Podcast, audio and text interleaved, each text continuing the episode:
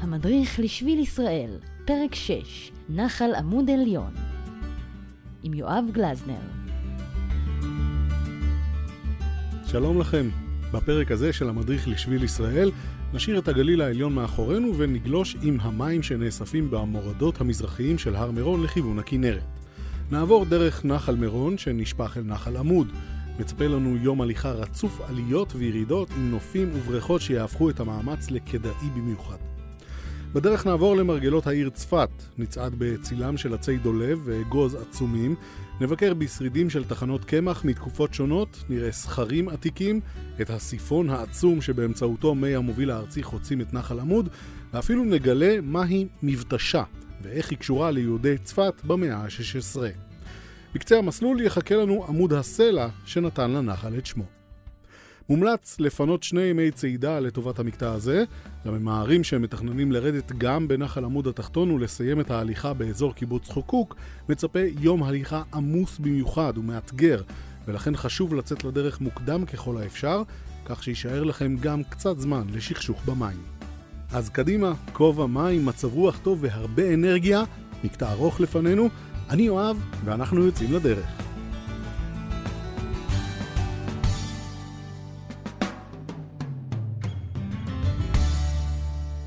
נתחיל את יום ההליכה שלנו מחניון הפיתול, שנמצא מעט דרומית לצומת מירון. החניון הזה הוא נקודת מפגש בין מטיילי שביל ישראל ומטיילי שביל ים אל ים, שרבים מהם עוצרים פה במסעם. חלק קטן מהמטיילים בשביל בוחרים להרחיב את המסלול ולהוסיף עוד 40 קילומטרים למסע, כדי ללכת גם את שביל ים אל ים. אם אתם מוכנים לאתגר, כאן זו הפנייה שלכם. אנחנו כרגע נתמקד בשביל ישראל. לפני שחוזרים אל השביל ומתחילים בירידה לנחל מירון, זכרו שאתם ליד מושב מירון. אפשר לעצור להצטייד שם, ואפשר גם לבקר במתחם הקבר של רבי שמעון בר יוחאי. נוגה? קברו של הרשב"י, רבי שמעון בר יוחאי, הוא אחד מקברי הצדיקים המפורסמים בישראל. מבין האתרים הדתיים שפזורים ברחבי הארץ, הוא שני רק לכותל המערבי מבחינת מספר האנשים שמבקרים בו מדי שנה. למבנה שהוקם במאה ה-16 מספר כיפות בצבע תכלת, והוא מורכב מכמה חדרים. בגדול מביניהם נמצאת מצבתו של הרשב"י ומצבתו של בנו, רבי אלעזר. הרשב"י היה אחד מתלמידיו של רבי עקיבא, והוא ידוע בעיקר כמחבר ספר הזוהר, שמהווה חלק משמעותי מבסיס תורת הקבלה. בר יוחאי הפך לסמל של תורת הסוד והקבלה, ולדמות מרכזית באירועי ל"ג בעומר, שהוא תאריך פטירתו על פי ההלכה. מדי שנה מתרחשת בזמן זה הילולת רבי שמעון בר יוחאי, הכוללת עלייה המונית לרגל אל קברו. במשך השבוע בו מתקיים החג, מבקרים במקום מאות אלפי אנשים. נתחיל את המסלול בנחל מירון, שהוא אחד היובלים של המנה העיקרית שלנו להיום, נחל עמוד. למרות שמירון הוא נחל אכזב, יש בו כמה מעיינות שנובעים לאורך כל השנה. כשלושה קילומטרים אחרי הכניסה לנחל, נרד במדרגות האבן אל עין יקים, ששופע מים כל ימות השנה וזורם אל חלקו התחתון של נחל מירון. שמו הערבי של עין יקים הוא עין עטינה, על שם עץ התאנה שנטוע שם, לצידם של עצי דולב ואגוז מלך. בימי המנדט הבריטי הוקמה כאן תחנת שאיבה שמימיה שימשו את תושבי צפת. כדי לשמור על המים היקרים, הוקמה מעל המעיין, בשנות המרד הערבי, עמדה שזכתה לכינוי משטרת אתינה, ושאת חורבותיה ניתן לראות על הגדה הדרומית של הנחל. מסביב לשביל שממשיך מעין יקים, הופכת הצמחייה לצפופה יותר, ולצד השביל פזורות מספר בריכות. עד המפגש עם נחל עמוד נתהלך בצילי עצי הר אציל, שאת עליהם תוכלו למולל וליהנות מהארומה של עלי הדפנה. סביב מפגש הנחלים ולאורך הנחל כולו נמצא עדויות רבות ליכולתם של מי שגרו כאן לאורך השנים לנצל את זרימת הנחל לטובתם. יש כאן שרידים של 27 תחנות קמח, עשרה גשרי אבן וחמישה סכרים שנועדו להטות את מי הנחל לטובת התחנות. הראשונות שבהן ככל הנראה הוקמו כבר בתקופה הצלבנית, והאחרונות המשיכו לפעול עד תחילת המאה ה-20. 200 מטרים ממפגש הנחלים נרד בשביל אל תוך ערוץ הנחל ונגיע למבטשה. זהו מבנה שמזכיר את תחנות הקמח, אבל משמש לעיבוד צמר. תהליך ייצור הצמר כולל מספר שלבים, מהגז דרך ניקיון הצמר, שטיפה וסירוק, טביעה והריגה, ועד הבתישה והייבוש. תפקיד תהליך הבתישה הוא לנקות ולדחוס את הבד. שוטפים את השומנים מהצמר, תוך כדי הכאה בפטישים או דריכה על הצמר כדי לשמור שלא יתכווץ. בעבר השתמשו לשם כך במכונות על שפת נהרות. המים הזורמים מפעילים פטישי עץ גדולים שחובטים בצמר. זהו אחד התהליכים המסובכים ביותר בעיבוד הצמר, ופעולתה של מבטשה גדולה אחת יכולה לחסוך את עבודתם של כ-500 פועלים. תעלות ההטייה מעבירות את המים מחלק גבוה יותר של הנחל ושומרות על שיפוע מתון כדי להביא מים אל גג המבטשה. המים נכנסים דרך מבנה דמוי ערובה, מסובבים מערכת גלגלים שמחוברים לפטישים, והם דופקים על ההריגים בעוצמה. במהלך תור הזהב של ההתיישבות היהודית בצפת במאה ה-16, שהייתה מבוססת על יהודים יוצאי ספרד, התפתחה בנחל גם תעשייה של הריגת צמר. המתיישבים החדשים שהכירו את תעשיית הטקסטיל, הקימו בין השאר את המבטשות בנחל עמוד, שהפך למוקד חקלאי ותעשייתי מרכזי בגליל. הפריחה הזו שרדה כמה דורות בודדים.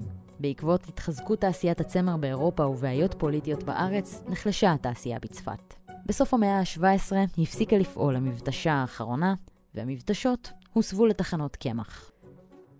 נמשיך ללכת כמה מאות מטרים נוספים עד שנגיע למפגש עם נחל סחבי. לצד תחנות הקמח הפסטורליות, מצפה לנו מערכת בריכות נוספת שמזמינה טבילה, בצל התמידי של עצי דולב גבוהים. שמו של נחל סחבי מזמן לנו מפגש עם עוף מעניין, גם אם הוא לא חי כאן בפועל.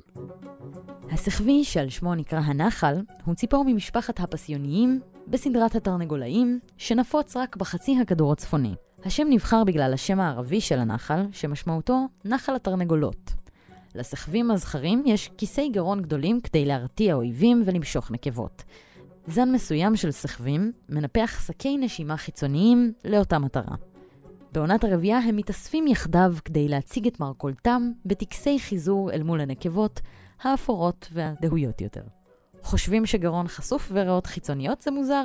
כולנו מכירים את ריקודו המרהיב של הטווס, אבל הנה שלושה טקסי חיזור לא פחות מעניינים בממלכת העופות. הפלמינגואים רוקדים יחד בקבוצות של עשרות. הם מותחים את צווארם ועושים צעדים זעירים עד שאט אט יוצאים זוגות זוגות מתוך הקבוצה הגדולה. פינגוויני קיסר הולכים עשרות קילומטרים כדי להגיע לאזור הרבייה, בו הזכרים צועקים לבנות זוגם שמזהות את קולם בקהל ומתקרבות, ואז הם קדים זה לזו בתחילתו של טקס ההזדווגות. הטבלנים, עוף מים שדומה במראהו לברווז, מחקים זה את תנועותיו של זו, ואז פוצחים בחצי ריקוד חצי ריצה על פני המים. הם זזים בתיאום מושלם, בסוף הריקוד הם צוללים יחד לקרקעית ומביאים צמחים, מעין הבטחה לצמחים שמהם יבנו יחד את קינם. חשוב מאוד לשים לב לשעה ולקחת בחשבון שבריכות הסחבי נמצאות רק ברבע הראשון של המקטע. אם בחרתם בטבילה ארוכה בהן, לא כדאי לנסות לסיים את המקטע הזה ביום אחד. תוכלו לבחור באחת משתי נקודות הפיצול שיאפשרו יציאה מהנחל. הקרובה יותר נמצאת שניים וחצי קילומטרים מבריכות סחבי, והיא העלייה לצפת דרך הקבר של שייח' קווייס ומעיין עין כובס הסמוך. אם בחרתם להמשיך, נקודת היציאה הבאה היא רק בנקודה שבה חוצה כביש 85 את הנחל. תוכלו לעצור ללילה גם בחניון נחל עמוד תחתון. שביל ישראל לא חוצה את צפת, אבל אם יש לכם הזדמנות וזמן, חבל לפספס את העצירה בעיר. צפת היא אחת מארבע הערים הקדושות, שריכזו את רוב היישוב היהודי במהלך תקופת הגלות. וכמו בטבריה, ירושלים וחברון, יש בה לא מעט אתרים היסטוריים יהודיים חשובים. במשך מספר דורות צפת הייתה מרכז לתלמידי חכמים שנקברו בה במותם. עד היום, קברי הצדיקים הללו הם מוקד של עלייה לרגל. בית העלמין העתיק בצפת הוא אחד מבתי העלמין העתיקים ביותר בישראל, ומדי שנה מבקרים בו למעלה מ-700 אלף איש. הוא ממוקם על המדרון המערבי של העיר, וקבורים בו הרוגי רעידת האדמה הקשה שפגעה בעיר ב-1837, קורבנות הפרעות שהתרחשו בצפת בתקופת המנדט, תשעת עולי הגרדום וחכמי צפת מהמאה ה-16. ביניהם רבי סעדיה גאון, הנביא הושע בן בארי מתקופת בית ראשון, ומחבר שולחן ערוך, רבי יוסף קארו. במצודת צפת, שניצבת על ראש גבעה במרכז העיר, התגלו מערות קבורה מתקופת הברונזה כאלפיים שנה לפני הספירה. כיום צפת היא העיר הגבוהה והקרה ביותר בישראל, ומתגוררים בה מעל 30 אלף בני אדם. השביל ממשיך לאורך הנחל. אנחנו נטפס על הגדה המערבית שלו בעלייה תלולה וחלקה שמוגנת באמצעות מעקות ברזל. הסיבוב הזה נועד לעקוף מפל מרשים. באזור הזה, ערוץ הנחל מתחתר בסלעי גיר ויוצר קניון עם מצוקים בגובה 150 מטרים. אחרי המפל נגיע למעיין קטן נובע רק בחודשי החורף, ומשם נחצה את ערוץ הנחל ונגיע אל קטע הדרך הקשה ביותר במסלול שלנו היום, שעה של עליות וירידות לאורך הגדה המזרחית של השביל. יש כאן סכנת החלקה, אבל גם נוף מדהים לצוקים ומפלים. העייפים שביניכם יכולים לעצור כאן בחניון נחל עמוד תחתון. אם ממשיכים ללכת, נגיע לאפיק נחל אכברה, ובמהרה ניכנס לנחל עמוד תחתון, ששונה מאוד מנחל עמוד עליון. פה לא נמצא מים זורמים או בריכות נעימות, וגם הצל מעט יותר נדיר. אבל כן נזכה לראות מערות, צנירים וצוקים. יחד איתנו חולקים את המסלול חזירי בר, שפני סלע, גיריות ותנים. בעבר חיו כאן אפילו נמרים, אבל הפרט האחרון מהם ניצוד ב-1954. ואם כבר אנחנו מדברים על השפעתו של האדם על הטבע ואיתניו, הנה מגיע המפגש שלנו עם הסיפון של נחל עמוד. תתארו לכם כמויות אדירות של מים מזנקות בספונטניות לגובה של יותר מ-100 מטרים. נשמע דמיוני, נכון? לא כשמכירים מקרוב את הסיפון. סיפון הוא צינור מעוקל, שבזכות חוק הכלים השלובים מאפשר הזרמת מים במרחב שבו יש הפרשי גבהים, בנקודה נמוכה לנקודה גבוהה. המצאת הסיפון מיוחסת להרון מאלכסנדריה, ממציא, מהנדס, מתמטיקאי ופיזיקאי מהתקופה הרומית, שחי ופעל במאה הראשונה לפני הספירה. סיפון קטן נוכל למצוא אצלנו בבית, ביציאת הביוב של הכיור במטבח, ולעיתים גם באסלה הביתית. עקרון הכלים השלובים שמנוצל כאן הוא פשוט. כל עוד המים זורמים בצינור סגור, הם יכולים לרדת בו, ואז לעלות בדיוק לאותו הגובה, ללא צורך בשאיבה או השקעת אנרגיה נוספת. כך בדיוק בנוי גם הסיפון שבנחל עמוד. תוואי המוביל הארצי חוצה את הנחל, ועל מנת להתגבר על המכשול העמוק, נעשה שימוש בסיפון ובעקרון הכלים השלובים. אם המים היו זורמים כאן בתעלה פתוחה, הם היו נשפכים מעבר לגדותיה באזורים הנמוכים, וכל העסק פשוט לא היה עובד. הסיפון שבנחל עמוד הוא צינור בקוטר שלושה מטרים, שהונח בתעלה שנחצבה בסלע, ומעליה יציקת בטון במבנה של מדרגות. כל הפלא הפיזיקלי הזה מתרחש מתחת גרם המדרגות, שפרוס לפניכם על המצוק בשתי גדותיו של הנחל. אם תסתכלו לגובה, אחרי הסיפון אולי תצליחו לראות מאורות כינון של נשרים. עם קצת מזל, תראו גם את הציפורים צופות מלמעלה. נמשיך ללכת אל עין עמוד, שמתמלא במים רק בחורף, וניתקל בסלע עשוי מאבן גיר בגובה כ-20 מטרים, שנוצר מבליה של הצוק הסמוך. נעים מאוד, זהו העמוד של נחל עמוד. תכף נגיע אל קיבוץ חוקוק, נקודת הסיום של המקטע הזה. אם פיצלתם את היום הזה לשניים, מומלץ להמשיך ולהתקרב קצת יותר אל הכנרת לפני שתסיימו את היום. המדריך לשביל ישראל, כל מה שצריך לדעת על השביל של המדינה. תחקיר ותסריט סיון רדל, קריינות נוגה קליין, עריכה והפקה יואב גלזנר וגידי שפרוט.